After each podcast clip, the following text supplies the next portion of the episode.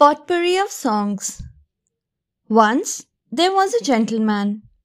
He was always ridiculed as he had a giant hump on his back. Once he was out in the forest at a late hour.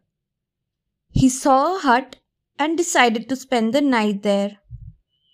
The little hut was ghostly and dark.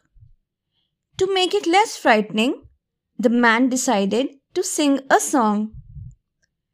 Hearing his song, the goblins came there.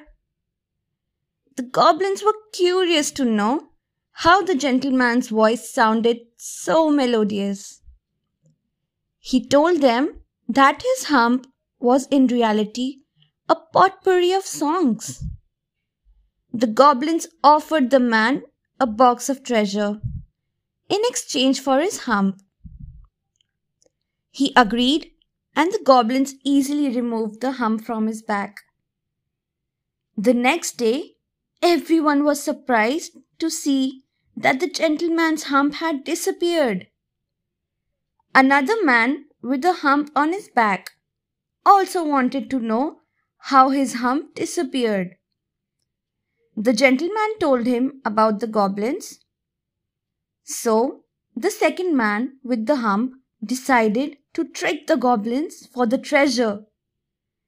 Unfortunately, when the second man sang, his voice was so hoarse that the goblins got upset. They doubled his hump.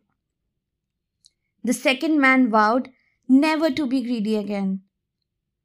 Moral of the story Never be greedy.